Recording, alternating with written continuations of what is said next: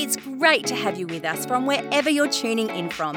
For more information about Elevate Church or to contact us, head to our website elevatechurch.me and take us wherever you go by downloading our Elevate Church AU app.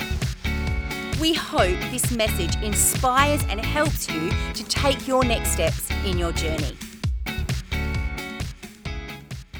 Good, good, good, good. Hey, good morning. Last Sunday, live experience for 2022. So great to have you here. And this is the last week of a mini series we've been teaching called Tis the Season. And really, we've taken December to uh, intentionally dial our focus even more into Jesus and the run up to Christmas, which you probably noticed there's a lot of moving parts. And uh, the most important moving part we would put to you is Jesus. And so this is us uh, focusing on him. And uh, the first week we taught on, or Rob, one of our teaching team, taught on Tis the Season for Gratitude. And uh, Rob put out a little bit of a thought experiment, which a couple of our team tried. He said, you know, try this. Uh, see if you can uh, feel gratitude and grumpy at the same time. And a couple of our team tried it and failed. Not possible. So, like that, maybe someone tried that this week. Uh, last week, I preached about tis the season for joy, that we can find joy in the season when we focus on the joy that's in the reason. Now, we do have uh, one of our people whose name is Joy, and I gave you the task while I was preaching to keep a running tally. How many times did I mention your name in last week's message? 25. Yeah, all right. Okay. Well played. All right. Free coffee for you. Now, uh, today I want to preach about and teach on tis the season for hope. And uh, some of you know this uh, life and including the run up to Christmas can be full of disappointment. Now, has anybody been listening to Christmas songs? Anyone? Christmas songs? Yeah. Now, some people have said that Mariah Carey owns Christmas. And uh, essentially, just I, I didn't say I said it, just it's been said. And it's largely because of her song, All I Want for Christmas Is You. If you're wondering if that song's a big deal or not, it earns her US $3 million per year in royalties. In other words, for doing nothing. She wrote one song, went into a recording studio, and now she's rich. Um, but think about that song for a minute. I mean, think about if you're the person, you're the dude that she wrote that song to. All I want for Christmas is you. And you think, and you hear it for the first time, you think, oh, wow. Until you rewind it and realize the opening line of the song is, I don't want much for Christmas. It's the ultimate burn. Very, very, very disappointing. But when I think about that word disappointment, disappointment isn't the opposite of hope, and hope isn't the opposite of disappointment. Hope really points to this idea that when we go through disappointment, that that isn't the end of the story. We haven't reached the end of the narrative, that God is still at work, and we hold on to hope that better days are ahead, that God can actually work and lead and take us through this season of disappointment and actually come out the other side having learned, having grown, and having had character developed in us. So, what I want to do is if you've got your smart device, sorry, this screen's uh, going on Christmas holidays, uh, scan this flow code with your camera. It's going to take you to Matthew chapter 2. Matthew's one of the uh, biographers that wrote about Jesus' life and ministry while he was on the earth. He actually had a front row seat. He was kind of handpicked by Jesus. Uh, he was in a tax collector um, before becoming a Jesus follower. Not to say they're always mutually exclusive, uh, but uh, in his case it was. So scan that. Anyway, I'm going to take you to that. Um, and what I want to do now, Wham focused on the last Christmas. I want to focus on the first Christmas, all right? George Michael, we miss you. And I specifically want to take us to the first thing that happened after Jesus was born. We had a little open video that kind of pointed to, to this, okay? So let me read. You can read along with me on the screens. After Jesus was born in, Beth, in Bethlehem village, Judah territory, which is like Jewish uh, territory, this was during Herod's kingship. a band of scholars arrived in Jerusalem from the east. And they asked around, where can we find and pay homage to the newborn king of the Jews? We observed a star in the eastern skies that signaled his birth, and we're on pilgrimage to worship him. Well, when word of their inquiry got to Herod, he was terrified. And not Herod alone, but most of Jerusalem as well. So Herod lost no time. He gathered all the high priests and religion scholars in the city together and asked them, Where is the Messiah supposed to be born? Well, they told him Bethlehem, Judah territory. The prophet Micah wrote it plainly It's you, Bethlehem, in Judah's land, no longer bringing up the rear. From you will come the leader who will shepherd, rule my people, my Israel. Well, Herod then arranged a secret meeting with the scholars from the east, and pretending to be as devout as they were, he got them to tell him exactly where the birth announcement star appeared. And then he told him the prophecy about Bethlehem and said, Go, find this child, leave no stone unturned, and as soon as you find him, send word, and I'll join you once again, eh, at eh, once in your worship. Well, instructed by the king, they set off. Then the star appeared again, the same star they'd seen in the eastern skies, and it led them on until it hovered over the place of the child. They could hardly contain themselves. They were in the right place, they had arrived at the right time. And they entered the house and saw the child in the arms of Mary, his mother. And overcome, they kneeled and worshipped him. And then they opened their luggage and presented gifts gold, frankincense, myrrh. In a dream, they were warned not to report back to Herod, so they worked out another route and left the territory without being seen and returned to their own country. This was like the first scene after the birth of Jesus. Now, we often uh, see, especially in the lead up to Christmas, what we've kind of be- become known as nativity scenes, which kind of depicts like the usual suspects that were orbiting around Jesus. Now, of course, typically there's uh, Joseph, uh, then there's Mary, and then there's Jesus. A couple of things I want to point out with most nativity scenes. Um, Mary almost always looks in remarkably good shape for someone that's just given birth. Uh, just saying, well played. And, and, and, Jesus, he's the oldest looking newborn that's ever. I mean, this guy, I, I think, look, he look, he's looking like he's only a couple of months away from needing to have a shave. Like, hey, how you doing? So anyway, that's weird to me. J- just is. Uh, so there's a newborn Jesus with, anyway, a mullet. Anyway.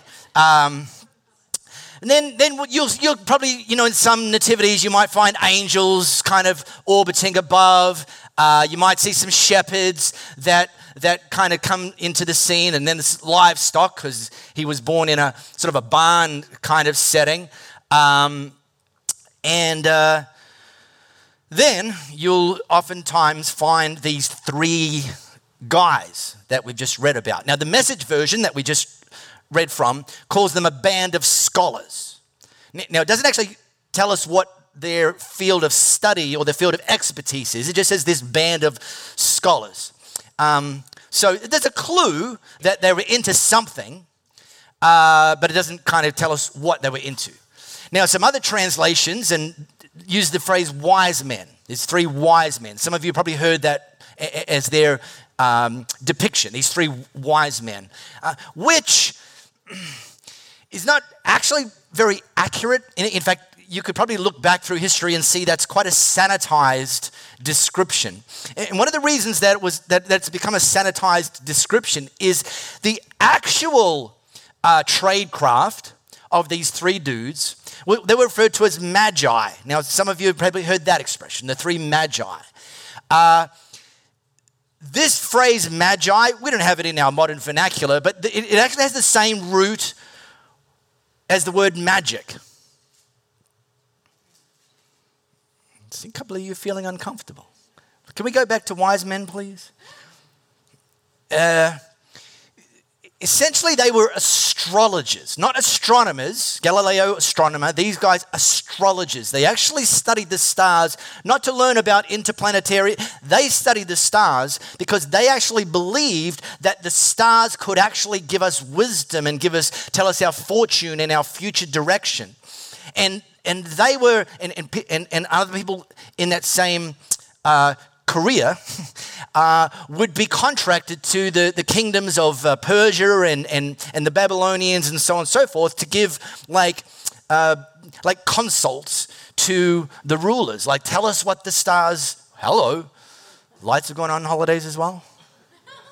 Oh, Jesus, as well. I mean, you can't have this face getting blacked out. Um,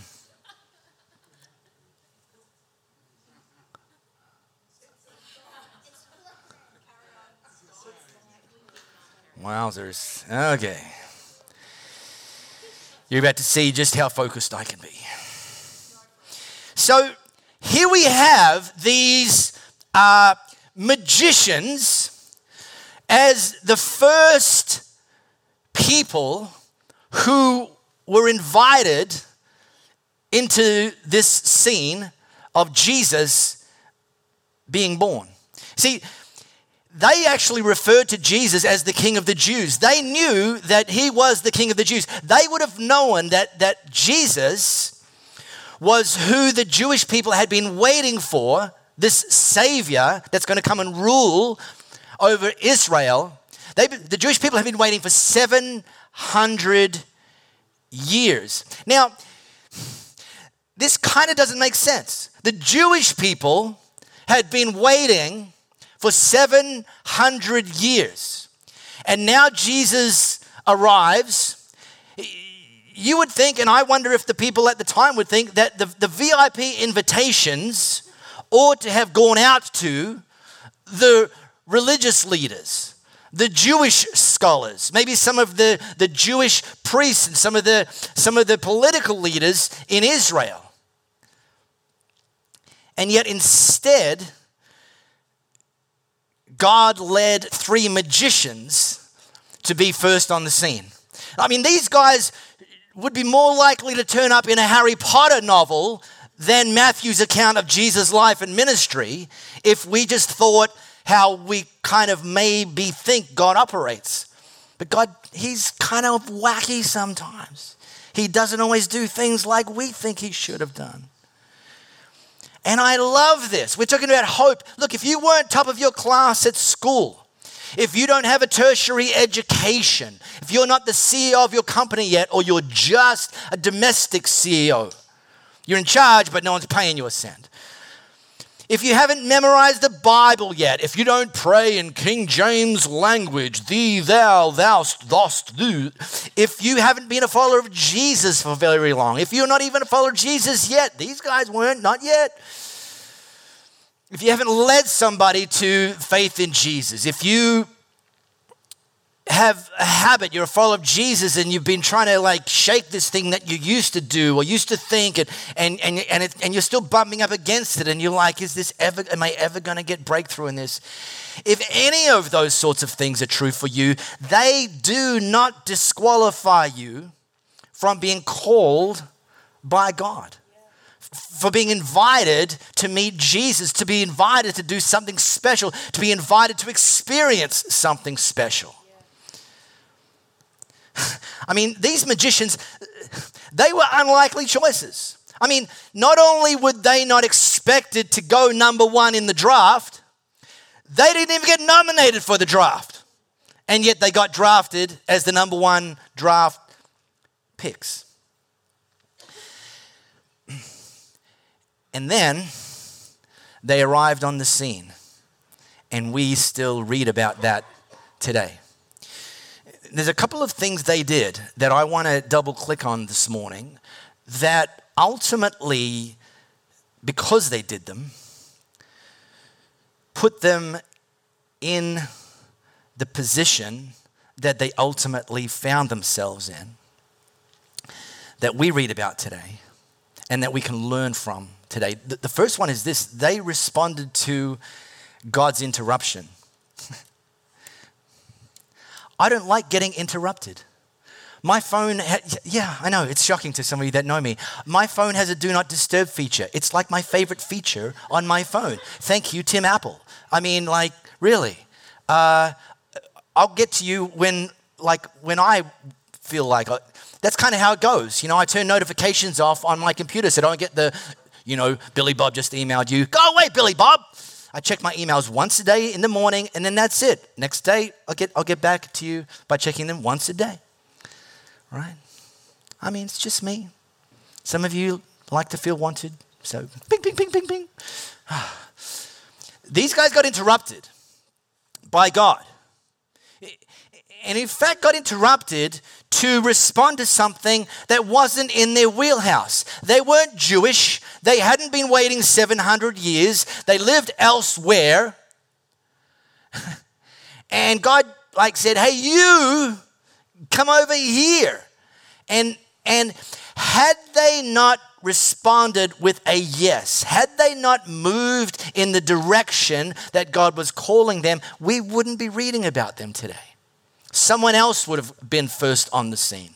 But they recognized that God was calling them, and for whatever reason, they responded by following God's lead. This is kind of this little flyover. A band of scholars arrived in Jerusalem. So they've come from where they've come from. Now they're in Jerusalem. They're still not where Jesus is, but they're closer. Er. And then the star appeared again, the same star that they'd seen in the eastern skies, and it led them on until it hovered over the place of the child. And I got to tell you this who wouldn't want these words to be your experience? They were in the right place, they had arrived at the right time. They didn't orchestrate it, God orchestrated it.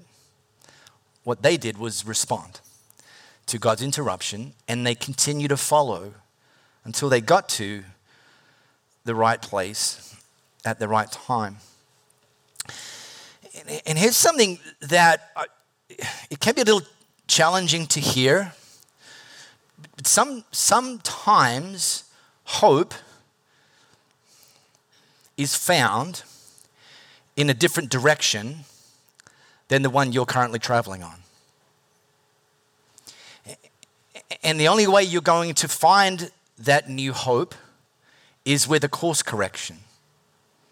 See, chances are for some of you, there's somebody or some bodies in your sphere that are so discouraging, they're actually sucking hope out of you.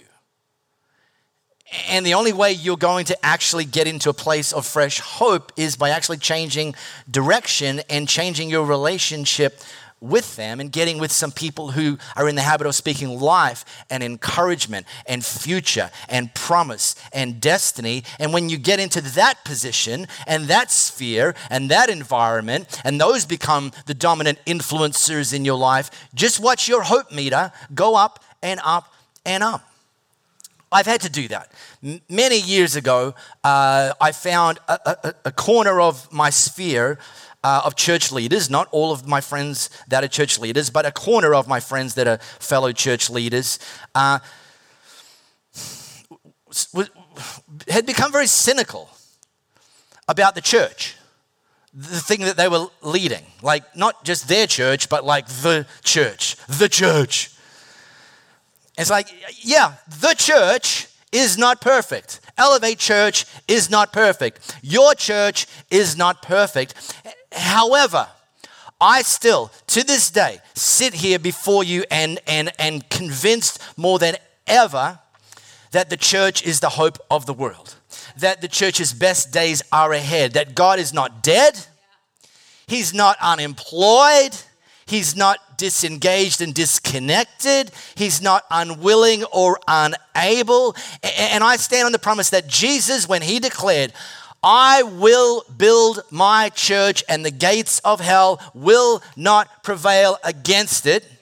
That that wasn't a promise just for the early church. I will build my church and and 30 years later we'll just kind of shrink wrap it and then everything else will just be downhill from there. And I'm like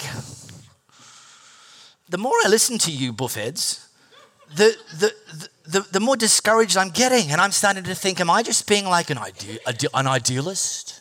Am I like in denial that the church isn't perfect? And so I had to intend, I liked them, But this vibe wasn't the vibe that was taking me to a place of hope. And so I literally had to change direction, disengage from them, and my church leader buddies that I hang with and who I get influenced by are all hope filled and they speak the same sort of words that I've just spoken about the church when we talk about the church.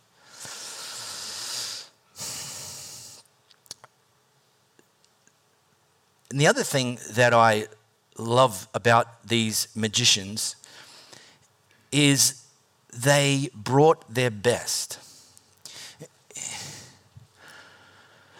They entered the house and saw the child in the arms of Mary, his mother. Overcome, they kneeled and worshipped him, and they opened their luggage and presented gifts gold, frankincense, and myrrh. Everything about this journey that, uh, that ultimately saw them arrive in the right place at the right time, everything about this journey cost them something. No one was paying them these contracts that they had to these kings and empires, they weren't paid unless they were there in the palace. So there was like a, a loss of income. they funded the trip themselves. The, the, the, the actual trip was inconvenient and uncomfortable. It wasn't Emirates business class suite on an A380. It was the opposite. It, was, it would have been horrible given the terrain and the climate and the conditions and everything, they did all of those things and they turned up with gifts. They actually thought ahead. They turned up with gifts and, and not like, well, yeah, just look, hang on, before we go, let's just check the back of the shed, see if there's anything that we haven't used for five years, you know, or, or go through the junk drawer. a couple of batteries, I don't know if they work, but, you know, not my problem. Uh, they didn't just like pass by red dot on the way, like quick, quick, quick, quick, quick, two bucks, yep, got it. They, they, they brought gifts and not just rando, thoughtless gifts. They brought gifts that were worthy of presenting to royalty. They, these, these things of gold, frankincense, and myrrh, these were gifts that you would bring to a king. They brought their best.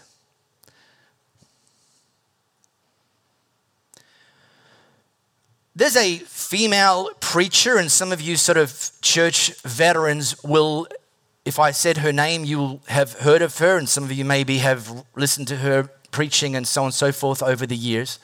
Um, what you might not know is that it was in her very early 20s that she felt God calling her to become a preacher.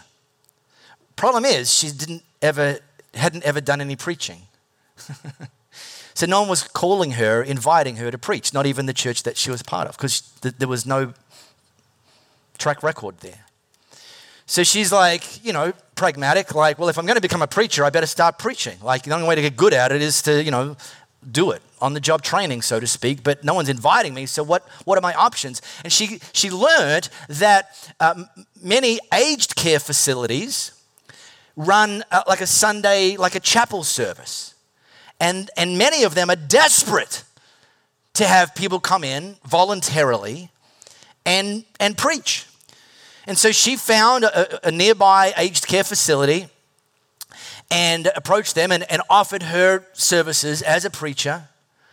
Uh, and, they, and they're like, Yeah, how often can you, can you be here? And, and she's like, uh, Every week, I, I think, every week. And they're like, Signed. Here's no money. See you Sunday. Um, and, and, and by the way, to add to this, and I don't, don't mean this to be disrespectful in, in any way, but it was actually a dementia aged care facility, like specifically and exclusively for, for, for people with dementia. Now, some of you are currently irreverently thinking this thought. You're thinking, what an easy gig because you can just prepare one message and you can preach that same message every single Sunday. Now, you know who you are. And, and, and, and not only will they not remember you from last Sunday, but they certainly won't remember the message from last Sunday. And they'll think, this is the greatest message I've ever heard in my life every single Sunday. You're naughty. Those of you who are thinking this thought. And that's precisely what she didn't do. Instead, she prepared a brand new message from scratch every single week, and she went and presented it fresh out of the oven and brought her best. Because she understood that she wasn't ultimately serving the people, even though she was serving the people. But ultimately, she was representing the King of Kings. She was actually wanting to be able to stand in front of the King of Kings every single Sunday when she'd finished preaching. And if he were to ask her, Was that the best you could do today? That she could confidently and with integrity say, Yes. It wasn't perfect. I'm still improving. But, but in this occasion, and given where I'm at, yes, I did. I brought my best. I did my best to, to impact these people. I did my best, best to bring you glory.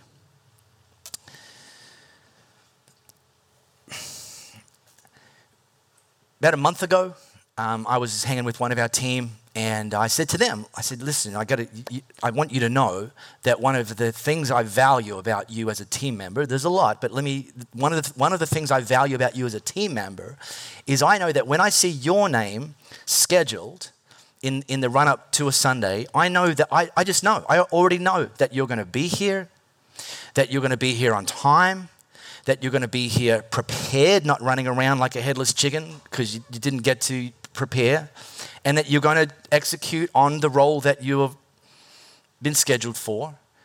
I love that about you. It's like as a leader, I just I love that. It instills me with confidence, and I know that you know we've got team members all across Elevate. That when you do what you do, it, we're better for it, and people are better for it. And this wasn't meant to turn into a mutual uh, compliment uh, moment, but they thank. I was uh, thrilled that they had in. They responded to me. You know, thanks, appreciate that. Uh, let me say one of the things I appreciate. This is them saying one of the things I appreciate about our teaching team, and I hadn't even taught that Sunday, uh, is that you guys always turn up really well prepared. And I said, yeah, we do. And here's why because what we do matters. This isn't a TED talk, as much as I do like myself a good TED talk. This isn't a, good, this isn't a, a TED talk.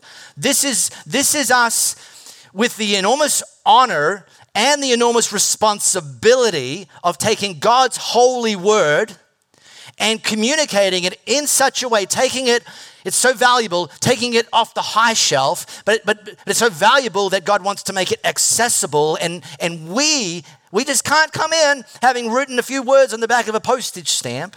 This is about doing the work and coming prepared because this stuff matters. Now, I, I, didn't give them quite as long an answer as that. I probably just said, thanks very much, what we do matters. Uh, but here's the thing when you recognize that whatever God's called you to do, you don't got to do that, you get to do that. Of all of the people He could have called, He chose you. Of all of the people that he could have overlooked, he didn't overlook you. And when you recognize that and respond to that, then, I, then the only appropriate response is to bring our best. Now, just let me highlight we're not talking about perfection. That doesn't exist on earth, it only exists in heaven. Okay? So sometimes your best on any given day might be worse than it was the last time because, you know, Junior vomited in the car on the way in and disrupted some of your plans. Because you were sick Wednesday, Thursday, Friday, you're better on Sunday, but you missed a few days and you're trying to catch up. Our best is actually a moving target, okay? So the idea is in that you beat yourself up if you don't bring something as good as you once did before. But it's that when you've done the thing that God called you to do, and he stands before you and just asks you very gently, very lovingly, it's not like public flogging's about to happen, just a simple question Was that your best? That you would be able to look him in the eye with all integrity and say, You know what? Yeah, it was. And he says, Well done, good and faithful servant. Like the magicians, doesn't mean it's always going to be convenient, comfortable on your terms, in your timing, when you're ready. but ultimately it has the opportunity to take us to the right place at the right time. Now, you guys, music team's going to come up and uh, we're going to finish with a real declaration. But I want us to pray before we do. But before we pray, let me just say something that's on my heart for you. And that is that this Christmas, thanks, Tara, that this Christmas, that you wouldn't just celebrate what God did 2,000 years ago, although let's be people that celebrate what God did 2,000 years ago and what that's made possible.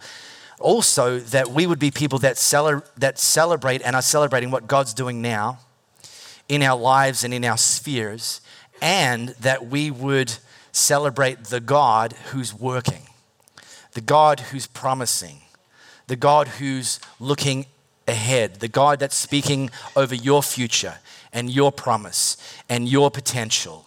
That he's speaking promises that you haven't seen yet, but when he speaks a promise, it's as good as done and it will get there in the right time.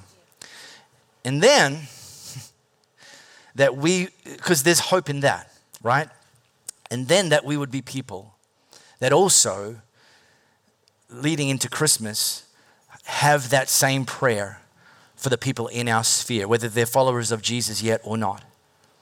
That, that, that God would be at work, cutting through the noise, in, interrupting them, getting their attention, and that they would respond in the way that God's calling them to respond. So, how about we stand? I'm going to pray for them. You, you all can pray for yourself, all right? It's a DIY prayer.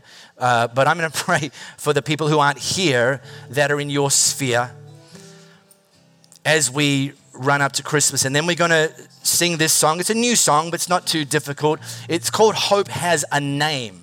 See, Jesus doesn't just bring hope, Jesus is hope. And, I, and getting close to Him means that we're accessing hope at all times. So, God, I thank you that you use us to reach people and build people. That, that, that we're not to be a, a, a, community club with a closed membership that God instead that we are always looking beyond what about me and saying God use me.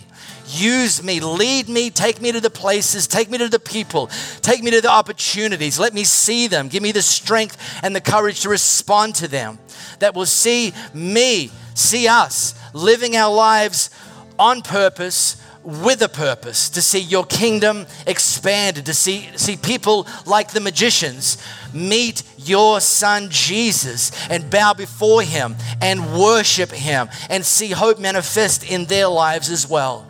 God, in all of the noise, in all of the busyness, in all of the things that, that have been layered onto Christmas, that this will be the, the number one thing that cuts through the noise. That you, Jesus, will be glorified God, that as we gather next Saturday to celebrate Christmas as Elevate Church with, with new people joining in, with first time guests joining in, with curious onlookers joining in, that you will use us, God, that you will use this team, this place, this environment, this atmosphere to bring your reality into a tangible, accessible experience for the people gathered here next Saturday as well. So we're going to declare this that hope has a name Jesus, Emmanuel, God with us. We really hope you got a lot out of this message. If you live in the Perth area, we'd love for you to join one of our live experiences. For times and directions, as well as information, head to our website, elevatechurch.me. For those of you beyond the Perth area, we'd love for you to connect with our online experience, which premieres every Sunday via YouTube and Facebook Live, and on demand immediately after. And to partner with us to reach more people by giving financially, head to our website elevatechurch.me and also download our Elevate Church AU app.